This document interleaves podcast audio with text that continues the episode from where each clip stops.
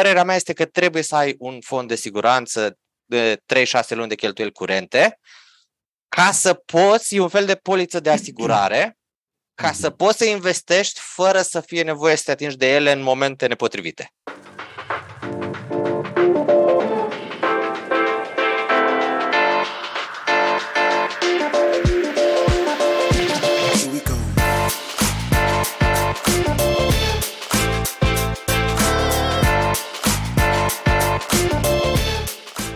Salutare și bine v-am găsit la un nou episod Banii Vorbesc. Uh, de data aceasta va fi un episod în care vom vorbi despre investiții sau mai mult despre strategii de investiții și l-avem așa invitat pe Ovidiu Tarcu.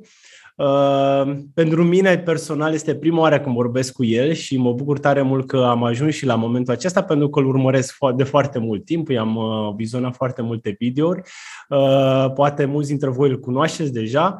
Uh, este vlogger și blogger, mm, da, pentru că și scrie pe ovidiutarcu.ro, are și canal de YouTube uh, cu același nume, uh, este investitor cu, cu experiență de mare, cu de mulți ani, dar o să ne povestească el despre lucrul ăsta și o să vorbim puțin despre cum atingem liniștea financiară cu ajutorul investițiilor. Ăsta este așa titlu și chiar mă bucur că Ovidiu a acceptat să zic cumva Uh, subiectul acesta și chiar sunt tare curios să, să avem discuția asta. Mulțumesc, Ovidiu, că ai acceptat interviul cu mine. Salut, Laurențiu, și mulțumesc în primul rând pentru invitație. Mă simt uh, onorat să fiu aici printre invitații pe care ai avut tu, pentru că știu că podcastul tău rulează de câțiva ani și e bine să, să discutăm în sfârșit față în față, pentru că na, noi ne știm din activitatea asta de educație exact. financiară, din online, clar, ne cunoaștem, mm-hmm. am mhm. văzut postările, articolele și așa mai departe, dar uh, mă bucur să fiu aici și să discutăm despre liniștea financiară. Da, da, foarte interesant. Uh, tu promovezi chestia asta destul de mult, conceptul acesta destul de mult, liniște financiară, se mai numește și libertate financiară, independență financiară. De aici vom afla exact la tine la ce te referi la liniște financiară și o să vorbim despre lucrurile astea. Dar hai înainte de toate și pentru început, spunem, nu știu, cu ce te ocupi în acest moment și care sunt, nu știu, proiectele tale de suflet la care lucrezi acum. În principiu, principala mea activitate este cea de educație financiară, prin, uh, în special prin canalul meu de YouTube, uh-huh. unde uh, postez săptămânal videoclipuri pe diferite subiecte legate de finanțe personale și investiții la bursă în principal, uh-huh. uh, prin articole de blog Uh, mai uh, fac ședințe 1 la 1 de coaching financiar pentru persoane care vor planificare financiară și îndrumare pe partea asta de investiții când vor să au, au câteva nedumeriri sau vor o ghidare către ceva ce e mai potrivit pentru ei, ținând cont de variabilele din viața lor uh-huh. actuală. Uh, deci astea sunt proiectele mele principale. Pe lângă asta, bineînțeles, mai am un curs de investiții pe care îl susțin uh, și alte activități, to- to- cam toate în sfera asta, YouTube și educație financiară, mm-hmm. cam asta mă ocupă tot timpul. Deci full-time educație financiară. Felicitări, felicitări. Da, cam, uh, cam da, full-time. Full-time. Uh, da, uite, chiar de curând ai postat că te-ai mutat de la Cluj la, la Bistrița și uh-huh. cred că este o schimbare destul de, nu știu, pentru mine mi s-a părut interesantă. Uh, dar chiar aș vrea să te întreb uh, cum a fost așa diferența asta și uh, dacă tot vorbim despre finanțe, cum a fost din punct de vedere al finanțelor personale schimbarea de la Cluj la, la Bistrița? Ok. Păi, Bistrița este un principiu un oraș pe care îl cunosc. Deci mm-hmm. nu a fost o schimbare. Eu am locuit aproape 12 ani în Cluj, am venit la facultate și am rămas după facultate, ca mulți alții, și am, am avut uh, o experiență foarte plăcută. Eu sunt mulțumit cu orașul. Nu este un oraș perfect, orice s-ar spune, dar are, îți oferă oportunități, îți oferă un stil de viață liniștit și destul de multe lucruri pe care vrei să le încerci, le găsești acolo. Însă, fiind o persoană mai îndreptată așa spre gestionare, optimizare financiară și așa mai departe, până acum mereu am avut uh, norocul și șansa să stau în apartamente, fie cu un prieten foarte bun, ori în situații foarte, foarte avantajoase din punct de vedere al costurilor. Mm. Și de-a lungul a 12 ani, costurile mele au rămas relativ mici, permițându-mi astfel, cu câte mi-au crescut veniturile, să investesc din ce în ce mai mult. Exact. Ei, în uh, anul 2022, uh, unul dintre cei mai buni prieteni ai mei urmează să se căsătorească și s-a mutat cu soția lui. Iar, bineînțeles, m-a anunțat asta cu câteva luni înainte, așa că eu am început să studiez ce opțiuni aș avea. Dacă aș rămâne în Cluj, dacă m-aș muta în Florești, care este cartierul, uh, loc, localitatea cea mai apropiată de Cluj, dar okay. este asimilată Clujului, sau un alt oraș din oarecum apropiere, Bistrița. Mm. Ei, și după ce am analizat toate cifrele, în principiu legat de locație, că asta ar fi fost cea mai costisitoare, mi-am dat seama că nu aveam niciun motiv, ținând cont de faptul că lucrez de acasă, deci nu vreau să mă duc într-o garsonieră de 30 de metri pătrați, pentru că aveam nevoie de spațiu pentru studio, la același preț nu aș fi găsit ceva rezonabil nici în Cluj. Floreștiul l-am discutat cu cunoștințe care stau în Florești și nu m-a încântat infrastructura și ce îți oferă, iar Bistrița era un oraș pe care îl cunoșteam pentru că am un prieten foarte bun care locuiește aici și îl vizitam destul de des. Și atunci am hotărât că asta este opțiunea mai bună. Iar, bineînțeles, cu asta vin și costurile mai scăzute la celelalte lucruri Uh, pentru că na, un oraș care este un pic mai mic are și niște costuri mai acceptabile mm. la uh, ieșit în oraș, la activități și așa mai departe, comparativ cu Clujul, unde prețurile, datorită ultimilor ani și dezvoltării, a început să crească un pic nejustificat, mm. din perspectiva mea. Mm. Și mm. lucrând de acasă, atunci opțiunea cea mai bună a fost Bistrița, a fost o, o mutare fix strategică din punctul ăsta de vedere nu știu, ai auzit de Grant Sabatier? Nu am auzit. Uh, este un autor de educație financiară. Acum mulți ani, una dintre, să zicem, materialele lui, l-am descoperit întâmplător, spunea că trebuie să controlezi unul dintre cele mai importante lucruri, costul cu locația. Mhm. Dacă ajungi să plătești 40-50% din venitul tău către locație, mhm. deja nu mai poți să pretinzi, o, o să fii independent financiar, că tu abia trăiești. Cu mâncarea, cu utilitățile, deja nu mai ai. Și atunci trebuie să-l controlezi. Și el explica din nou. Te muți un pic mai departe de centrul orașului, schimbi localitatea dacă ți se permite, vezi ce opțiuni ai. Și eu, lucrând de acasă, asta a fost o opțiune pentru mine.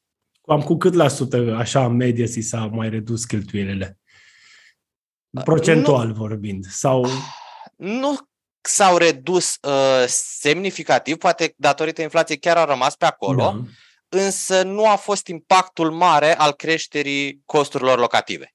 Uh-huh, uh-huh, adică uh-huh. pentru ce aș fi avut eu nevoie în Cluj, aș fi plătit undeva între 380 și 400 de euro. Uh-huh. Și aici plătesc 260. Da, e deci, okay. de ce doar, pri, doar prin perspectiva asta, cu toate celelalte luate în considerare, na, nu a scăzut foarte mult, că mâncarea s-a scumpit oriunde, uh-huh. nu așa, dar am rămas acolo în loc să cresc. Uh-huh, uh-huh, uh-huh, uh-huh. Foarte bună, foarte bună decizia. Um, Spune-mi, acum să revenim cumva la subiect, pentru că asta a fost mai mult, cred că, o întrebare personală de-a mea, să văd cam cum a fost la tine schimbarea. Uh, ce înseamnă, ce înseamnă mai exact, din punctul tău de vedere, uh, liniștea financiară? Sau, nu știu, la cât de mult se gândesc românii la acest concept? Uh, pentru mine, personal, liniștea financiară este o stare, de fapt, și dacă ar fi să o cuantificăm, trebuie să fie atins trei obiective. Să ai un fond de urgență și de siguranță care să-ți acopere, să zicem, 90% din cheltuielile neprevăzute. Uh-huh. Pentru celelalte ai asigurările, care ar trebui să problemele și mai majore le acopere ei. Dar tu uh-huh. chestiile cât de cât mici le acoperi. Nu ai absolut nicio datorie, adică uh-huh. inclusiv dacă ți-ai luat o casă prin credit ipotecar, ai plătit și ăla, iar uh, portofoliul tău de investiții îți generează suficient venit ca să poți să ai un stil de viață confortabil, similar cu în perioada în care erai activ. Deci nu e chiar independența aia financiară brută, când plătești doar chestiile de bază din investiții, uh-huh. e înlocuitorul stilului tău de viață, care, bineînțeles, nu, nu este, adică na, ți-l creezi tu, dar nu va fi foarte extravagant, adică uh-huh. nu luăm uh, limuzine nu, și chestii de genul ăsta. Da, doar că o mașină decentă pe care o poți întreține fără probleme, o locuință în care poți să plătești uh, toate utilitățile fără să, fie, să ai probleme, chestii de genul ăsta. Deci un stil de viață care oricum să te simți uh, în siguranță, liniștit, ca să poți să te concentrezi pe alte lucruri. Că nimeni care a atins liniștea financiară, libertatea financiară, nu s-a apucat să stea.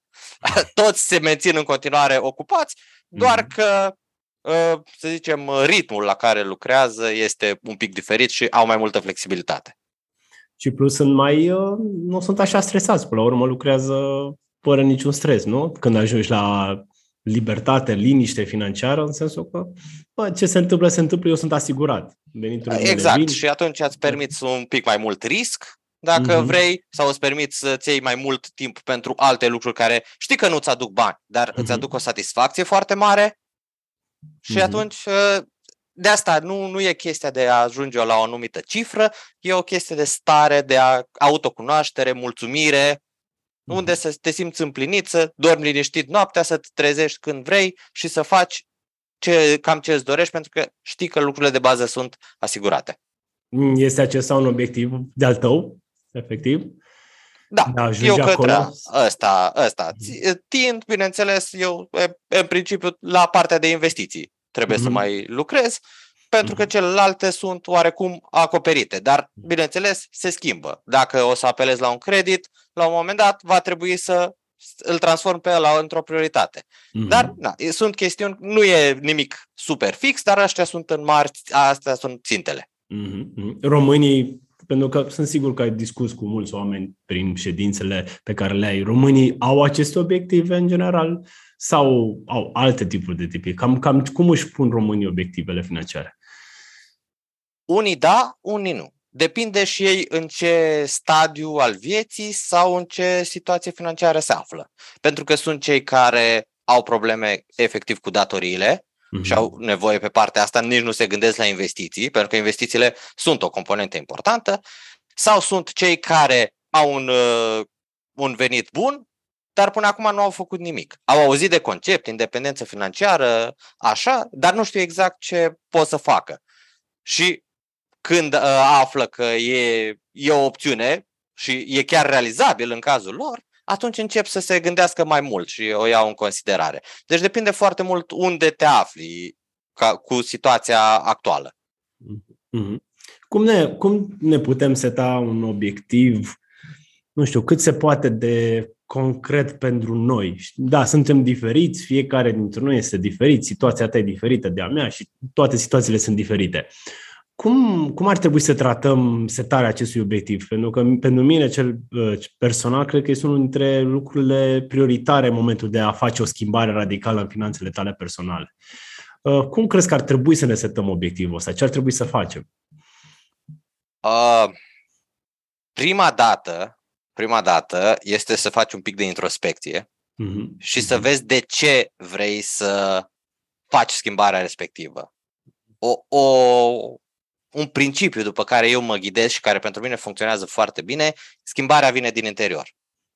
Poți să vii tu, Laurențiu, să-mi explici cât vrei despre un anumit Așa subiect. Da.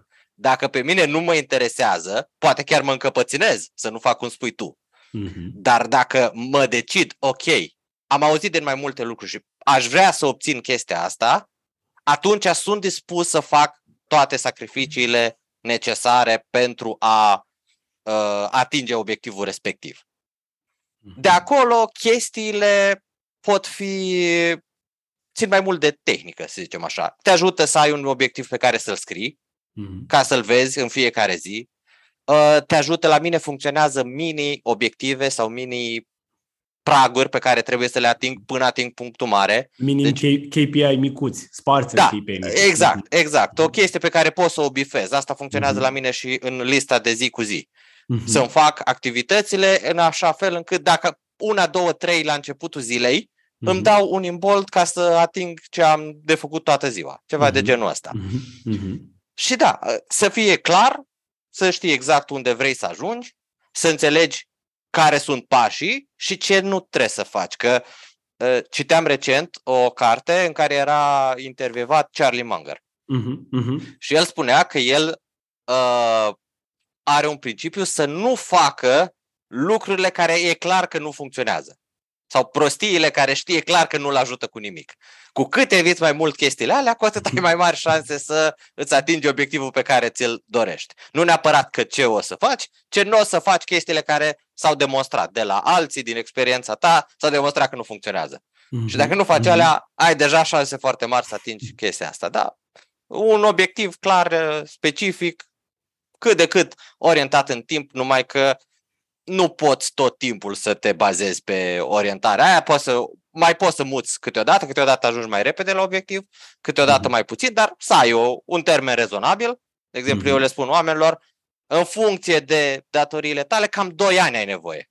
Mm-hmm. Asta nu înseamnă că nu poți mai repede, să nu să dureze mai mult. Dar cam mm-hmm. 2 ani ai nevoie să scapi de toate uh, datoriile de consum. Cam asta e media. Mm-hmm. Mm-hmm. Da, cam astea ar fi. Deci datorile cumva, datorile, obiectivele cumva s-ar putea schimba, dar nu neapărat radical. Adică să ne așteptăm la chestia asta să se mai schimbe de cursul anilor, în sensul că, ok, vreau să, nu știu, să am investiții de 100 de mii de euro, nu știu, dau și un exemplu mhm. așa, peste 5 ani. Și cumva peste 2 ani îmi dau seama că cumva obiectivul nu prea a fost chiar așa bine făcut. Uh, ce fac într-o situație de genul oare? Adică mi-l schimb sau încerc să fac orice posibil să ajung la obiectivul respectiv?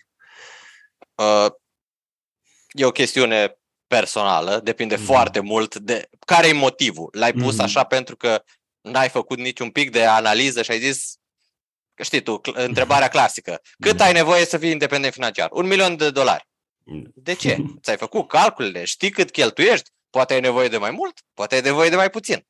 Dacă a fost spus așa, am auzit și am vrut, dar nu, nu e realizabil, e mai bine să-l modifici cu ceva re- realizabil. Mm. Chiar dacă poate e un pic în plus, da, ca să poți să te ambiționezi, dar nu, ok, eu vreau să ajung la un milion, dar tu efectiv ai posibilitatea să ajungi la 100 de mii în 5 ani. Da. nu, nu merg așa lucrurile, adică mm. nici investițiile astea, nu poți să-ți asumi nu știu câte riscuri ca să ai randamente de 200-300% pe an mm. și nici nu poți să fii super conservator. Nu? Deci exact. e acolo, trebuie să găsești. Nu, nu-i rău să-l schimbi, mai ales dacă la un moment dat apar niște cheltuieli la care nu te așteptai. Mm-hmm. Sau dispar niște cheltuieli la care nu te așteptai să dispară dintr-un noroc. Mm-hmm. Trebuie să fii flexibil din punctul ăsta de vedere. Mm-hmm. Mm-hmm.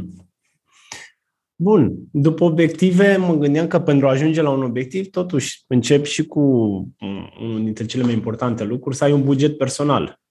Uh-huh. Sunt variante în Excel, în, nu știu, cu plicuri, nu știu, metode de economisire pe bază de buget. Cum funcționează la tine? Cum, cum e în cazul tău? Pot să zic așa. Am început cu un Excel, Okay. Am avut plicuri. Uh, deci le-am testat pe toate. Da, da. Uh, la mine funcționează o combinație între minimul pe care trebuie să-l fac uh-huh. Uh-huh. și un buget. Uh-huh. Ce vreau să zic cu asta? Uh, am văzut că tu folosești sau ai vorbit pe blogul tău despre metoda 50-30-20. Uh-huh. Ceva de genul ăsta am și eu, numai că am investițiile, se dau deoparte din prima. Da. Am niște economii pentru diferite chestii, mm. cum e vacanța, se dau deoparte din prima. Deci am o sumă fixă pentru un an. Eu fiind uh, plătit pe bază de dividende din firma proprie, am toți banii pentru anul următor, deci mi-e mm-hmm. ușor din punctul ăsta de vedere. Mm-hmm. Uh, am economii pentru chestii diverse, pe care le folosesc, nu le folosesc, vedem, iar restul se împarte în celelalte categorii, cheltuieli de bază, divertisment, donații și așa mai departe. Mm-hmm. Mm-hmm. Și acolo e cât de cât fix, adică după mai multe încercări, mai multe luni, mi-am dat seama, cam atâta dau pe mâncare, atâta am nevoie pentru divertisment, atâta am nevoie pentru donații, toate chestiile astea care sunt super uh, simple, sunt stabile. Uh-huh, și uh-huh. Mă încerc să mă încadrez în ele. Adică pentru mine bugetul e atât o permisiune cât și o limită. Dacă am 1000 de lei pentru distracții, pot să cheltuiesc aia fără nicio problemă. Uh-huh. Dar dacă mă apropii de finalul lunii, să zicem, și nu sau m-am ajuns la 990, trebuie să iau o pauză. Mm-hmm. Mă distrez mm-hmm. mai ieftin. Sau deloc. Sau deloc. Sau... Mă, uit, mă uit la chestiile pe care le-am plătit pentru divertisment exact. și nu exact. le-am folosit încă. Exact. Și exact. când se schimbă luna viitoare, o iei de la zero. Ai, ai din nou 1000 uh, de lei. Și vezi, poate luna aia o să cheltuiești numai 600, că apar tot felul de chestii, ești ocupat, prins cu niște proiecte, uh, chestii personale, familie și n-ai timp tu să ieși, să mergi, să faci activități. Mm. Nici o problemă. Banii aia ai opțiunea, ori îi transferi, ori îi treci la investiții. deci Ce? există opțiuni, din nou. Ce bine ar fi să facă toată lumea genul ăsta, nu? Ajută. Asta Ajută. E. Ajută, ajută foarte mult pentru că, cum am zis, eu și o permisiune și o limită. Mm-hmm. Și disciplina asta este o, o caracteristică foarte, foarte importantă în orice vrei să faci. Nu numai cu bani. Mm-hmm. Că trebuie să faci anumite sacrificii ca să ajungi să ai o carieră mai bună, să-ți dezvolți o afacere, să începi un canal de YouTube. Cam pentru toate trebuie să faci anumite sacrificii. Nu se exact. poate chiar să le iei așa. Și exact. da, ă, deci dacă o implementezi aici, o să te ajute și în altă parte. Dacă ai implementat-o în altă parte, îți va fi foarte ușor să o implementezi aici. Mm-hmm. mm-hmm cât de greu e să-l implement, cât de greu e pentru, nu știu, pentru un om care n-a făcut chestia asta să-și dezvoltă o disciplină de asta? E, uh, e un pic uh, dificil la început, primele mm. două, trei luni. Mm. Până îți cam dai seama cam cum funcționează. De exemplu, eu am început recent să îmi cântăresc porțiile. Vreau să fac o provocare alimentară. Mm-hmm. Și pentru mine e foarte greu chestia asta, n-am mai făcut niciodată. Să iau, să mm-hmm. cântăresc, să pun, să calculez câte calorii, toate astea. Mm-hmm. Cam aceeași dificultate mă aștept să fie la o persoană cu, cu banii. Mm-hmm. Ok, trebuie să ai să împarți din prima în cele 3-4 categorii mari, 5, 6, câte ori fi, pui banii acolo și după aia să folosești pe parcurs din el. De asta aplicațiile pentru mine aplicațiile funcționează foarte ușor, că na, le ai oriunde și știi. Ok, asta mi-am setat, atâta mai am. Mm-hmm. Mm-hmm. Da, asta cu disciplina mi se pare foarte...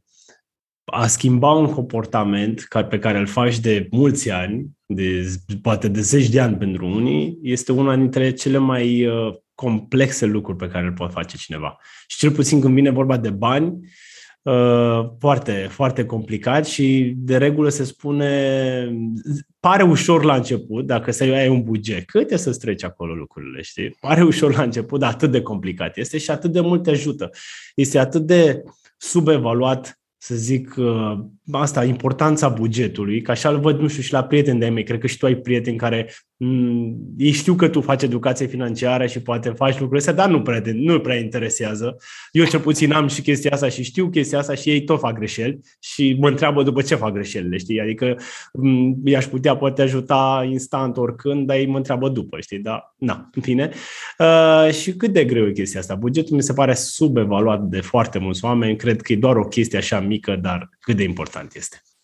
Perfect de acord. Am și eu prieteni care, la fel, cam știu ce fac, văd, dar sunt public. Mm-hmm. Dar uh, o să vedem, o să încerc și eu chestii de genul ăsta și da, dacă e ceva, din fericire, din ce în ce mai mulți au început să mă întrebe înainte să facă o chestie, da. măcar da. să vadă o altă perspectivă. Mm-hmm. Pentru că mm-hmm. nu e neapărat să aibă o perspectivă greșită pentru ei. Exact. Măcar să o vadă și, într-adevăr, dacă ar fi să schimbi ceva, probabil bugetul ar fi prima chestie. Mm-hmm. Lasă investițiile, că o să ai bani de alea după, dar dacă în momentul de față nu ai disciplina aia de a, a gestiona banii, nu o să ai bani nici de investiții. Exact, exact. Și pentru mulți spun, nu știu dacă ai, poate ai auzit-o și tu, a, dar ție îți plac cifrele, matematica, ție îți plac chestiile astea, de aia te ocup cu astea. E adevărat, în cazul meu, mie chiar îmi plac. și mie îmi plac, sunt, și mie Eu plac. sunt mai detaliat decât ar trebui, dar mie nu strică chestia asta exact. și nici nu mă încurcă. Dar nu este obligatoriu să fii super detaliat, dar, dar să fii, să faci minimul necesar. Mm-hmm. Bun, uh, ne, ne autoevaluăm, ne stabilim niște obiective. Uite, avem și un buget care e la fel foarte important. Ce mai avem de făcut pentru a trece la secțiunea de investiții? Ce mai lipsește la, la mijloc din punctul tău de vedere? În afară de educație multă, care aia clar, da. uh, din punct de vedere a, să zicem, obiectivelor pe care să le atingi înainte să te gândești la investiții, ar fi să uh, nu mai ai nicio datorie de consum. Aici mă mhm. refer, dacă ai carduri de credit cu solduri, credite nevoi personale, credit auto, leasing, to- toate astea, descoperiri de cont. Mm-hmm. Preferabil ar fi să fie pe zero pentru că efectiv chiar și acea mică dobândă pe care o plătești sunt niște bani pe care îi dai pentru un beneficiu care lipsește exact. și care te împiedică să ai mai mult pentru alte lucruri care sunt cu adevărat importante. Că nu cred că e prea fericită lumea care are de plătit un credit, dar se poate bucura de o chestie pe care poți să facă un plus cu banii respectivi.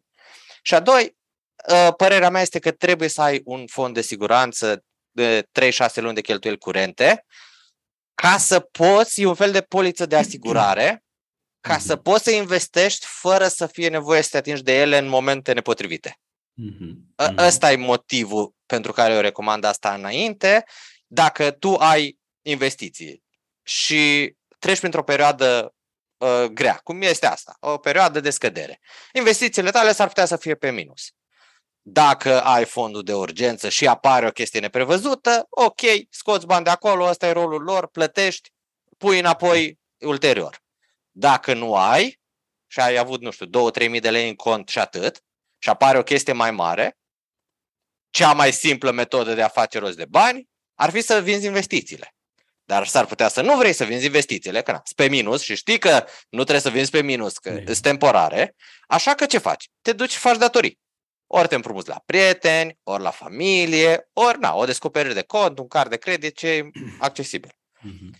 Și ajungi să plătești niște sume degeaba, îți creează și din nou starea asta de ești legat, da, rata vine, nu contează, nu-i pasă nimănui de cum ți-a fost ție luna, îți creează și acea relație oarecum de inferioritate față de persoana la care ai împrumutat bani, că părinți, că prieteni. Totuși, te simți obligat să le dai bani înapoi.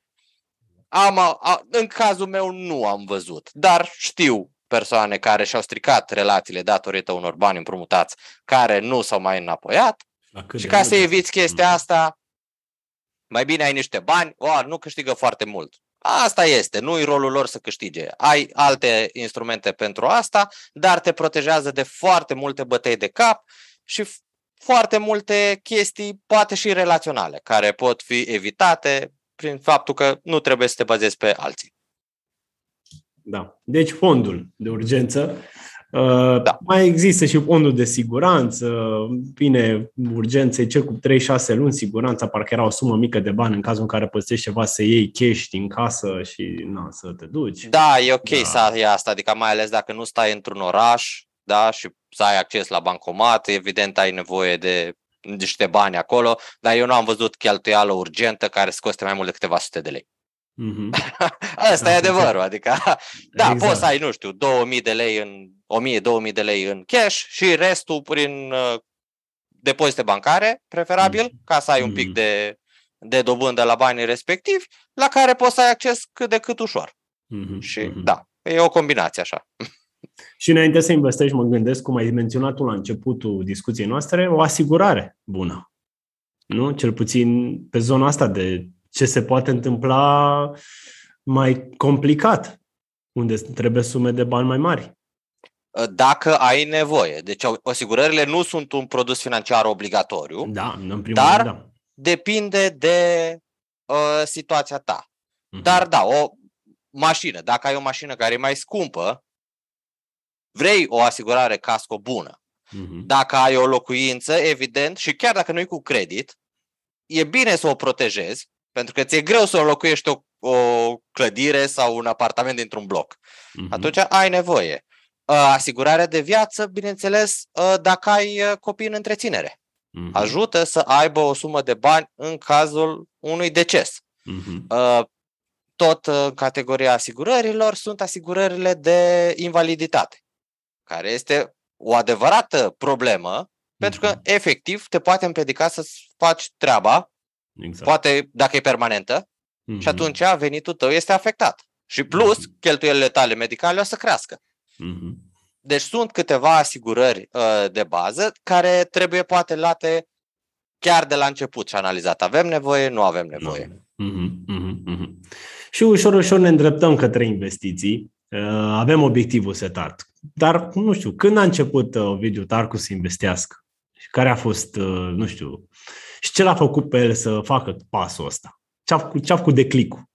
La tine? Uh, declicul l-a făcut o carte în 2015, okay. când, după ce am terminat cu masteratul, cu examenele, cu toate astea, și era oarecum și perioada de vară, deci atunci și lucram și făceam și masteratul. Deci programul meu era full. Mm-hmm. Ei, după ce s-a terminat cu măcar o parte dintre ele, am, citit, am recitit o carte numită uh, Secretele minții de milionar.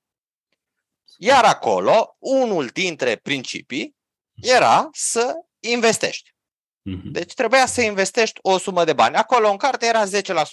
De, mm-hmm. de asta cu am început. Mm-hmm. Și tot acolo era și uh, metoda asta, celor șase plicuri, borcane. Mm-hmm. Mm-hmm. Tot de acolo. Tot de acolo. Ei, și luând uh, metoda respectivă ca să o aplic pe finanțele mele, am ajuns, ok, am nevoie de investiții.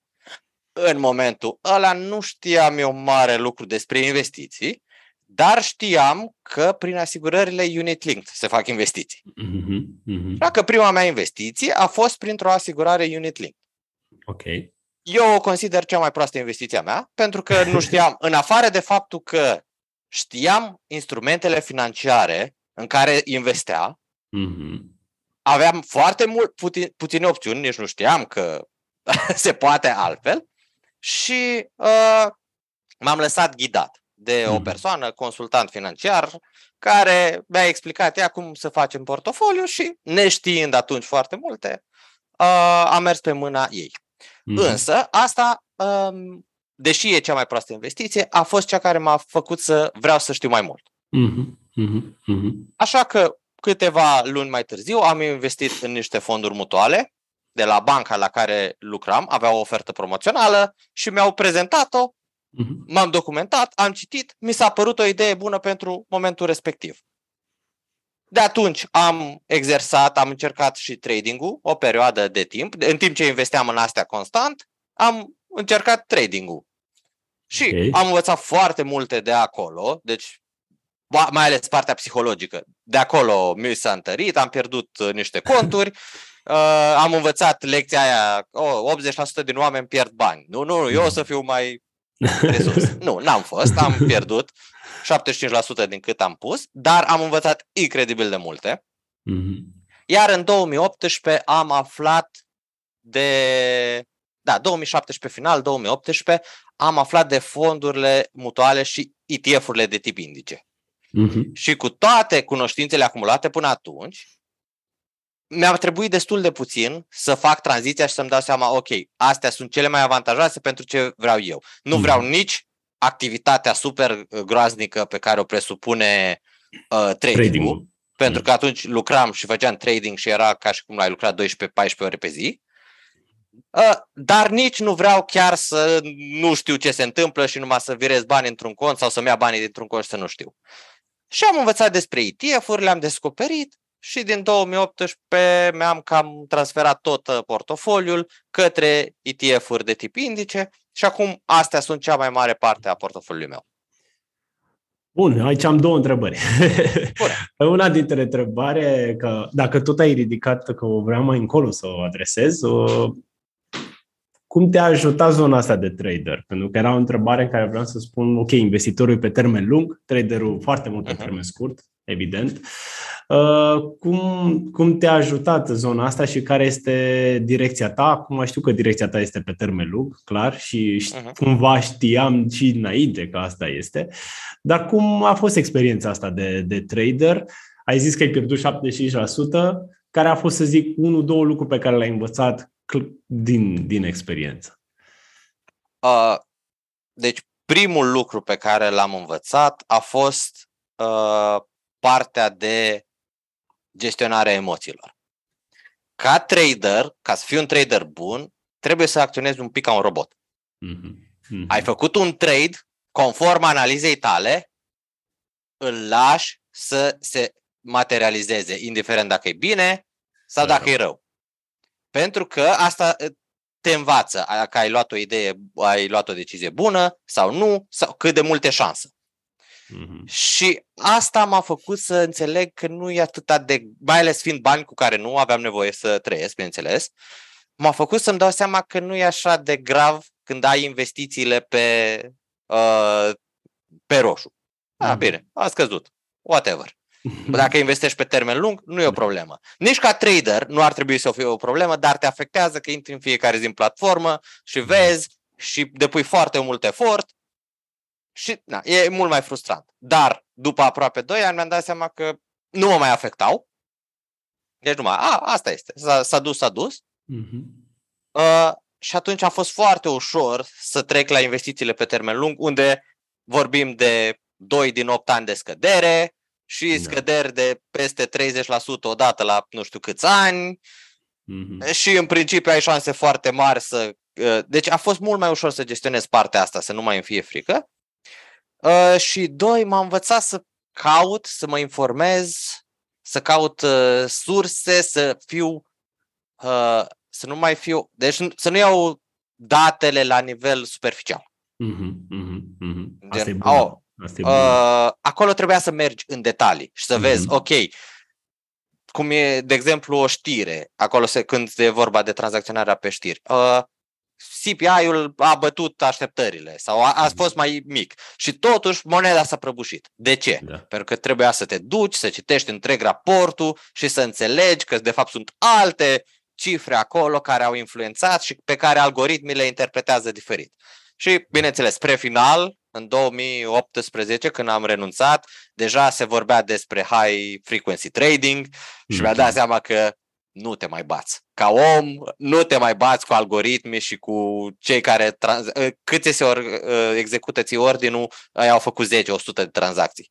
Da. Și atunci deja era chestia asta, o trecere. Asta m-a, m-a și împins. Deci cam astea. M-am învățat să studiez, mai am mhm. anunțit. Să nu mă iau după prima chestie și să-mi gestionez emoțiile. Mm-hmm, mm-hmm, mm-hmm. Da, plus că sunt mulți roboți în mijloc, la mijloc pe tranzacționare. Uh, în 2015 nu erau. Nu erau așa. În 2015 acum, nu erau. Nu, nu, nu, nu erau. Acum uh, sunt mulți. Acum, acum sunt mulți. din 2018 când am văzut că erau de mulți, deja aveam uh, cunoștințe programatori care mm-hmm. începeau să facă și să vândă Mm-hmm. Deci e clar că s-au înmulțit. Și între timp da. îmi place că cei care ne făceau pe noi, ne învățau pe noi să batem piața, ne dădeau documentare cum high frequency trading schimbă lumea da. tradingului. Mm-hmm. Deci era contraintuitiv să mai încerci să mai faci tu nu știu ce analize, chestii când uh, tu te bați cu un robot care analizează de 100 de ori mai repede. Dacă stai și te gândești, și acum mai sunt cursuri online care te învață să fii trader în o săptămână, două.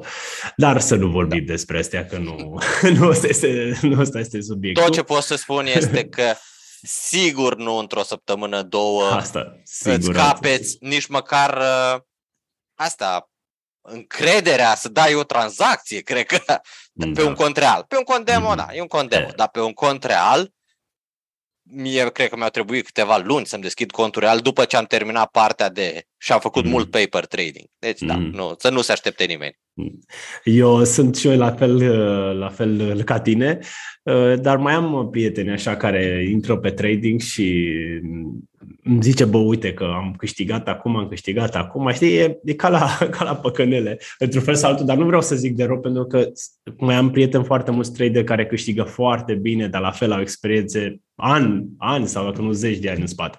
Uh, dar cei noi sunt uh, foarte atrași de mirajul ăsta, de regulă câștigă un pic la început și pe aia își pierd 75-80% din bani destul de repede. Uh-huh. De multe ori se întâmplă asta. Uh, cum arată portofoliul, portofoliul tău acum? Adică, hai să zic așa, mare, nu trebuie să ne zici procente, nu trebuie să zici așa, cam în ce instrumente, să zic, uh, mi-ai zis ETF-uri, dar așa, mai, un pic mai specific. Uh, dacă ar fi uh, să mă analizez așa, sunt destul de agresiv, okay. în sensul că am foarte mare încredere în companii Mm-hmm. Și mult mai puțin încredere în state. de asta, majoritatea portofoliului meu, să zicem vreo 90, nu, da, nu, cred, peste 90% este pe acțiuni sau uh, ETF-uri pe acțiuni. Mm-hmm. În sensul că cel mai mult am ETF-uri uh, pe țările dezvoltate, țările emergente și România. Mm-hmm. Mm-hmm. Și am și câteva companii din top, uh, topul indicelui BET, cumpărate mm-hmm. printr-un uh, experiment, dar recent am descoperit o, încă o strategie care cred că ar fi potrivită pentru piața din România și în momentan sunt în procesul de a analiza mai multe studii, să vedem dacă chiar ar fi potrivită și poate să, uh, să o încerc. Am acele mm-hmm. acțiuni, nu vreau să le vând, îmi mm-hmm. dau dividende, îți mulțumit, nu e o problemă. Exact. Deci cam astea sunt. Mai am un pic de cripto, luate majoritatea prin 2018, deci după scăderea uh, mare, am, am deci prins. Bine. În deci 2017 bine, am prins scăderea. După, bine, pe scădere, nu chiar la jos, da, am luat da. acolo niște uh, criptomonede, dar uh, ăia sunt bani de care efectiv am și uitat. Mm-hmm. Că sunt acolo, că dispar, cred că sub 1% din portofoliu. Mm. Nu, am vrut să văd care e treaba cu ele, nu, nu înțeleg partea tehnică, mm-hmm. deci asta e marele defect, nu știu să analizez din punct de vedere fundamental o criptomonedă, să-mi dau seama face sau are potențial să facă ce promite, așa că am, să nu, să nu zic că nu am, dar nu mă concentrez foarte mult. Recent am făcut uh, o achiziție prin uh, uh, Convi într-un uh, ceas mm-hmm. de lux care este în faza de crowdfunding, deci încă mm-hmm. se, se strâng bani. Din nou, nu am făcut niciodată, m-am interesat, asta ar fi o primă încercare să vedem cum funcționează, care este partea logistică din spatele unui astfel de proiect. Deci astea ar fi cam uh, cele mai mari. Mai am și niște titluri de stat achiziționate, dar aia economii în sensul că banii ăia au un anumit scop Uh-huh, Și asta este unul din instrumentele cele mai sigure la momentul uh, de față, cu un randament rezonabil. Uh-huh. Deci ia bani pentru altceva, nu-ți de investiții, nu-i consider investiție, îți pentru o achiziție, dar trebuie să fie păstrați undeva în siguranță și să nu stai degeaba în contul meu. Uh-huh. Deci uh-huh. încerc să, să optimizez din punctul ăsta de vedere. Și cam atât. Imobiliare încă nu? Încă nu. Încă nu. Uh, am fost tentat fix în 2020, înainte de starea de uh, alertă, eram în faza de analiză dosar și toate chestiile astea. Mm. Provocarea mea este faptul că, nefiind salariat, uh, băncile sunt foarte circunspecte. Și la mine la fel. Și atunci, uh, ideea de credit uh, e aproape imposibilă. Deci nu e imposibilă, dar e aproape imposibilă, în sensul că se cer foarte multe lucruri, condițiile nu sunt la fel de avantajoase și atunci uh, dacă faci o analiză a unei proprietăți în condițiile alea, sunt mari șanse să nu fie un randament bun și atunci pentru tot efortul pe care trebuie să-l depui ca să faci mm-hmm. investiția aia, am preferat, în momentul ăla când mi-am dat seama că nu, nu, nu, Uh-huh. Am luat toți banii și am investit fix pe corecția respectivă. Deci chiar am avut noroc, pentru că în martie și aprilie eu am uh, achiziționat cam de tot avansul. Uh-huh. și s-a Super. dus tot avansul, acum... s-a dus acolo. Când acum, trebuia. Când trebuia. Da, am avut noroc, a fost când uh, trebuia, nu regret chestia asta. O să Bine, iau în considerare, dar, uh, ți-am zis, trebuie să mai liniștească. În situația asta cu creditarea, Acum nu mai e. Acum nu, nu cred că ar da cineva credit uh, pe bază de dividende. Acum, da, ca să spun sincer, pf, e o adevărată, o adevărată junglă cu credit pe dividende foarte tare, adică trebuie să dai toate declarațiile și de la firmă, balanțe, în fine, cei care sunt în domeniu poate și-au încercat, este o da. adevărată nebunie. Uh, și plus, acum, dacă e să luăm credit, sunt creditele foarte scumpe, din punctul meu de vedere, și evident știm dobânzile și așa mai departe. Uh, și nu cred, eu cred că e de așteptat. În acest moment, cel puțin un an, e de așteptat. Vedem, pentru că s-au stagnat și multe vânzări la nivel de imobiliare, Vom vedea, vom vedea. Vom, vom vedea scăderi. Poate chiar și în Cluj, dacă tot am vorbit mai devreme. vom, vedea, vom, vedea, da. vom vedea scăderi. E posibil. Uh, într-adevăr, acum cred că și eu că e mai de analizat un pic. Cel puțin dacă nu ai condiții foarte avantajoase, gen un avans foarte mare sau uh, un credit în condiții avantajoase, nu știu, pentru că lucrezi pe o bancă sau mm. o mhm. convenție dintre angajatorul tău și bancă, mai există și chestii de genul ăsta. Dacă nu ai așa ceva, și mai ales dacă vrei pentru investiții. Dacă vrei pentru tine, a, a, mai sunt o opțiuni. Da, mm. dacă vrei pentru investiții, cred că mai bine uh, aștepți un pic. Uh, uite, dacă tot vorbim de perioada asta așa mai complicată, nu știu, cum ar trebui să vedem investițiile sau tu cum vezi investițiile în perioada asta? Nu te interesează deloc, pentru că investitorii de, de, de regulă pe termen lung nu, nu îi interesează neapărat uh, că e recesiune, că vine recesiunea, ei continuă să acumuleze, nu știu, ori o dată pe lună, ori în fine fiecare cum face sau, uh, nu știu, ai luat alte măsuri perioada asta având în vedere situația? Uh, eu nu am schimbat absolut nimic la strategia mea. Pentru că am revizuit-o și am văzut că, ok, funcționează. Orizontul de timp fiind suficient de lung, uh-huh. uh, îmi permite să uh, să investesc constant și să am răbdare. Uh-huh. Nu am o țintă, wow, fixă, anul ăsta trebuie să fie, dacă nu, nu știu ce se întâmplă. Nu, sunt destul de flexibil din punctul ăsta de vedere. Uh, și ăsta este fix momentul, de fapt, da, celălalt a fost acum februarie-martie anul uh, 2020, dar ăsta este momentul în care toată experiența și tot ce am învățat de la investitorii cu experiență, din cărțile citite, din uh, videoclipurile urmărite, toate astea, acum se vede când toți spuneau cumpără pe perioada de scădere și nu-ți fie frică. Nu o mm. să găsești punctul minim, sau poate ai noroc, poate ai noroc, adică în sensul că o să faci una dintre achizițiile alea fix în ziua dinainte să să recupereze.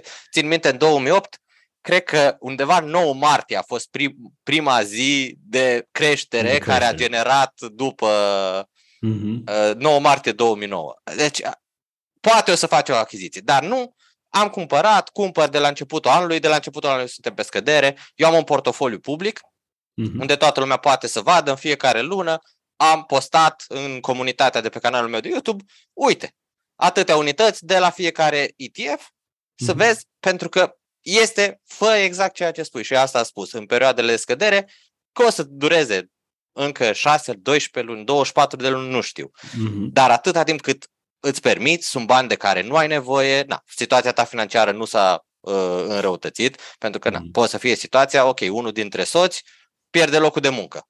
Exact. E clar că s-ar putea să nu mai poți investi cum investeai în perioada aia. Dar dacă e oarecum stabil, nu s-a schimbat mare lucru, e o perioadă perfectă de acumulare. Și dacă ai început să investești relativ recent, în ultimii doi ani, chiar ai noroc. Adică este fix ce au cumpărat cei cu imobiliarele în 2014, exact, 2015 exact. și acum au profitat. Exact cam aceeași situație ne aflăm și noi. Și profită și cei care încep de acum. E metodă, e idee de da. începe acum. Da, da, da. Întotdeauna, știi, cea mai bună zi de start e, nu știu, ieri sau yeah, asta, da. acum, nu? Yeah, da, acum. Da, da, la 20 de ani, dacă începea, era perfect, yeah, sau la 18 ani. Dar dacă nu se poate, și acum e, e momentul să... Cea mai bună variantă. Mm-hmm.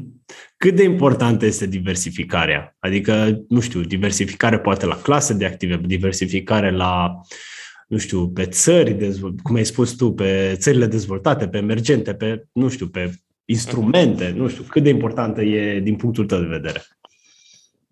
Este importantă, însă poate fi și excesivă. Mm-hmm.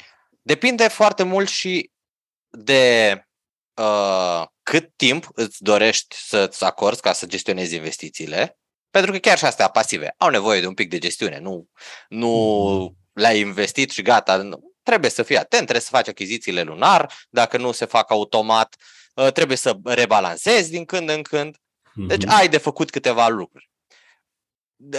Prima dată, hai să zicem așa, în cadrul unei clase de active, eu consider că e important să fii diversificat cât se poate de mult. De exemplu, ă, investițiile mele sunt pe țări dezvoltate și țări emergente. În următorii 20 de ani, să zicem, cât mai am eu de investit, nu știu care o să fie mai performant.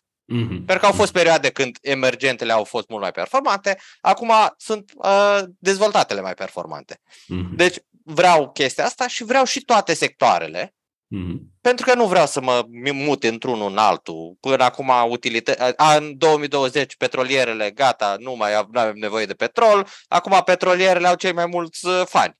Mm-hmm. Că mm-hmm. se caută resurse naturale într-una. Și atunci vreau toate uh, astea, sectoarele economice, folosesc din toate, oamenii folosesc din toate, nu ca și cum nu mai există și sunt cele mai mari companii, în principiu, în cele mai mari companii mari și medii din întreaga lume, care cel mai probabil trag economia în sus dacă o să avem o perioadă de prosperitate prelungită după această scădere. Uh-huh. La între clase de active, e ok, dar nici să nu o iei foarte, foarte mult. În sensul că nici nu poți să încerci chiar din toate dacă n-ai o sumă foarte mare de investiții. Și aici mă refer chiar și dacă ai, zicem, 1000 de euro, care e o sumă mult peste media uh, uh, românilor. Dar dacă vrei pe lună. O, pe da, lună. da, 1000 da. de euro pe lună. Dacă mm. vrei și acțiuni, și ETF-uri, și cripto, și imobiliare, și obligațiuni corporative, și titluri de stat, și aur, și mărfuri, și deja nu, nu ai cum, da. adică nu o să faci, ce pui, 50 de euro în fiecare? Nu, nu o să faci mare da. lucru și o să fie și foarte greu de gestionat, mai ales când vine vorba de repalansări. Deci depinde foarte mult de dorința de implicare și de suma pe care ți-o dorești, dar dacă e pe o clasă de active, e bine să, să ai. Mm-hmm. Cel puțin la ETF-uri asta e cel mai ușor. Mm-hmm. Să, să ai decât să stai să investești în 11 companii din fiecare domeniu mai bine iei un ETF care se investește în top companii din fiecare domeniu. Top 1000 și ceva, 2000, 3000 da, sunt, exact. sunt multe. Uh-huh, exact. Uh-huh, uh-huh, uh-huh.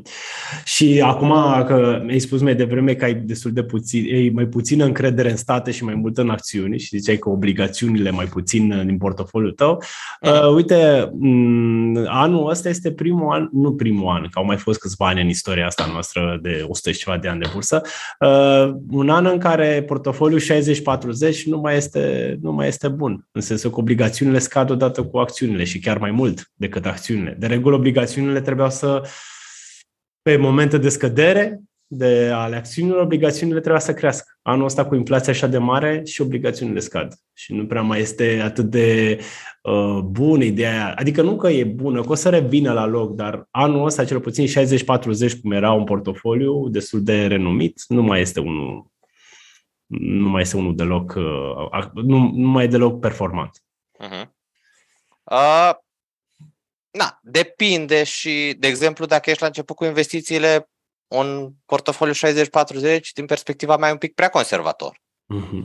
Pentru că dacă stai și citești despre uh, rata sigură de retragere de 4% și toate astea, o să vezi că ai nevoie de un minim de aproximativ 70, chiar 75% acțiuni, ca să ai șanse foarte mari ca acel portofoliu să supraviețuiască mai mult decât tine. În sensul că uh, să, ai, să, să rămâi cu bani după ce nu mai ai nevoie, după ce mori și lași moștenire. Mm-hmm. Dacă mm-hmm. ești foarte conservator și ai, nu știu, o perioadă cu dobânzi foarte mici la titluri de stat, s-ar putea să rămâi la un moment dat fără bani. Există riscul ăsta mai mare. Exact. Deci oricând trebuie analizată. Eu personal, dacă cineva începe să investească acum, nu m-aș gândi să o 60-40.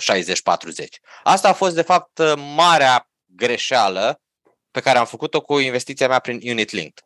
Uh-huh, uh-huh. A, recomandarea consultantului pe a fost lângă, ceva de genul 60-40. Pe, pe lângă comisioane. Pe lângă comisioane. Faptul că era 60-40 la, pentru mine, care eram aveam o grămadă de timp, aveam aproape 40 de ani mm-hmm. de investiții, dacă era să iau până la 65 de ani. Mm-hmm. De, mm-hmm. deci aveam o grămadă de timp și mă apuc să investesc în... Și atunci erau tot uh, dobânzi mici. Da, da, da. Deci e o chestie, asta se poate, bineînțeles, modifica în timp. Sunt investitori care au 50-55 de ani și sunt în continuare 100% acțiuni, dar e mhm. adevărat, majoritatea nu se bazează doar pe investiții. Mm-hmm. Mm-hmm. În sensul că mulți dintre ei chiar încă nici nu au apucat să atingă de ei, deci sunt independenți financiari conform uh, teoriei sau atins liniștea financiară, au o mică afacere, o chestie care le generează suficient venit ca să mm-hmm. nu trebuiască să se atingă de acțiuni. Dar chiar mm-hmm. și cei care sunt uh, doar pe investiții, de obicei nu, nu prea am văzut cu 60-40. Mm-hmm. Mm-hmm. Uh, care este cea mai bună investiție a ta? Că cea mai proastă ne-ai zis mai devreme, că era și întrebarea cea mai proastă. Așa, care e cea mai bună investiție care zici tu că, bă, uite, asta a fost cea mai bună și uite, sunt uh, mândru de, de ea? Uh, ținând cont că nu pot să zic că a ajuns la o finalitate, mm-hmm. uh, cea mai bună investiție a fost decizia de a schimba Uh, investițiile astea în fonduri mutuale, în trading și așa mai departe și a le muta către ETF-uri de tip indice cu comisioane mm. mici mm-hmm. care au puțină, au nevoie de puțină mentenanță. E, e clar că nu, nu au ajuns, să zicem, o, o perioadă destul de lungă ca să zică, a, sau triplat sau în 5 ani sau chestii genul ăsta, fiind ETF-uri de tip indice, nici mm-hmm. nu te mm-hmm. aștepți la asta, Însă, din punct de vedere a liniștii pe care mi-o oferă, uh, a mentenanței destul de scăzute, nu trebuie să am foarte mare grijă de ele, trebuie să știu cam ce e pe acolo, investesc lunar, mă uit un pic în portofoliu și care mi-ajunge. Nu, nu am mm. foarte multe chestii și trecerea asta, ok, am experimentat, am văzut, am descoperit ce e cel mai potrivit pentru mine și asta e strategia pe care pot să o țin că bate vântul, că plouă, că e furtună, că e război, că orice. Mm-hmm, mm-hmm, și asta, asta cred că a fost trecerea asta. Cea Restul pot să zic de câte o chestie care a fost norocoasă, bam, da, am da. avut un trade cu nu știu cât. A mm-hmm. fost un noroc, că a crescut, nu știu, lira odată foarte mult. Mm-hmm. Dar nu a fost uh, ceva care să zic, uh, dar trecerea asta cred că e cea mai bună mm-hmm. alegere și mm-hmm. decizie. Mm-hmm. Mm-hmm. Mm-hmm.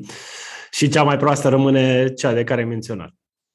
Da, da, da aia, aia nu am cum să o, să o iert, pentru că da, cum ai zis și tu, comisioane mari, îndrumare slabă pe, din partea unui, să zicem, specialist, uh, așa, uh, instrumentele efectiv în care investea, din nou, comisioane și ele mari, nu mm. foarte performante, adică mm. Da, dacă, dacă tot plătești, măcar să ai performanțe mai bune. Exact. Dar dacă nu ai performanțe mai bune și, da, marele dezavantaj nu, uh, nu sunt așa de transparente pe cât și-ar dori un investitor care cam știe ce face. Uh-huh, uh-huh, uh-huh. Uh, uite, o întrebare pe care eu încerc să o adresez la majoritatea oamenilor care interviu, pentru că simt eu că mulți dintre oameni, cel puțin pe grupurile pe care e și tu și eu, mulți se interesează mai mult de investițiile acestea pasive pe care, de care am vorbit și pentru ei sunt mult mai importante decât a încerca să ai un venit activ mai mare. Pentru mine personal venitul să lucrez zi de zi și concentrarea mea, focusul meu este să crez venitul activ sau mai multe surse de venit activ este mult mai prioritară decât portofoliul meu de investiții pe termen lung. Care, ok, important. Din punctul tău de vedere sau la tine, cum este? Focusul principal e pe venitul activ, să-l crești, să te dezvolți, să faci mai mult pentru el sau important sunt portofoliul ăsta de termen, pe termen lung? Uh, chiar analizam aspectul ăsta recent, uh, lucram la niște materiale și am început eu așa să mă gândesc. Uh, clar, trebuie să le faci pe amândouă, dintr-un anumit punct, dar uh, focusul, evident, este pe creșterea venitului activ. Pentru că strategia de investiții, după ce am început-o, a cam rămas la fel. Mm-hmm. E una cu care mă mulțumesc și nu sunt multe modificări pe care vreau să le fac. Deci n-am...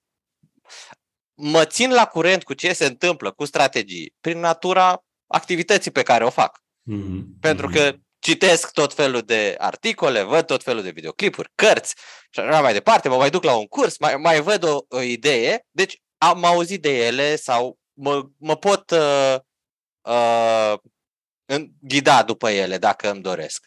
Însă din momentul când am atins punctul ăsta, ok, mi-e ușor să fac și am strategia bătută în, în cuie, nu mai îmi consum aproape deloc energie. O dată pe lună am uh, un, un, un reminder în calendar, în mhm. fiecare lună achiziționează, bam, bam, bam, am mm-hmm. făcut totul, am, uh, am trecut mai departe.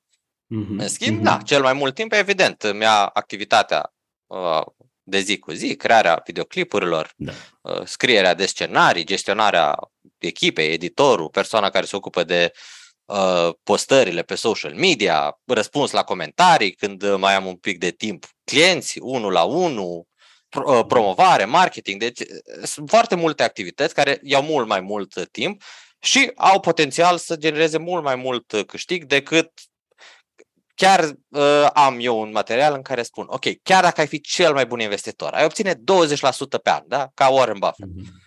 Ok, dar dacă stai un an și dedici tot o oră pe zi sau două ore pe zi ca să îți dezvolți un skill, mm-hmm. Poți să-ți dublezi foarte ușor uh, venitul numai prin chestia asta. Mm-hmm. Și, a- și atunci, o 20% versus, da, dacă faci chestia asta.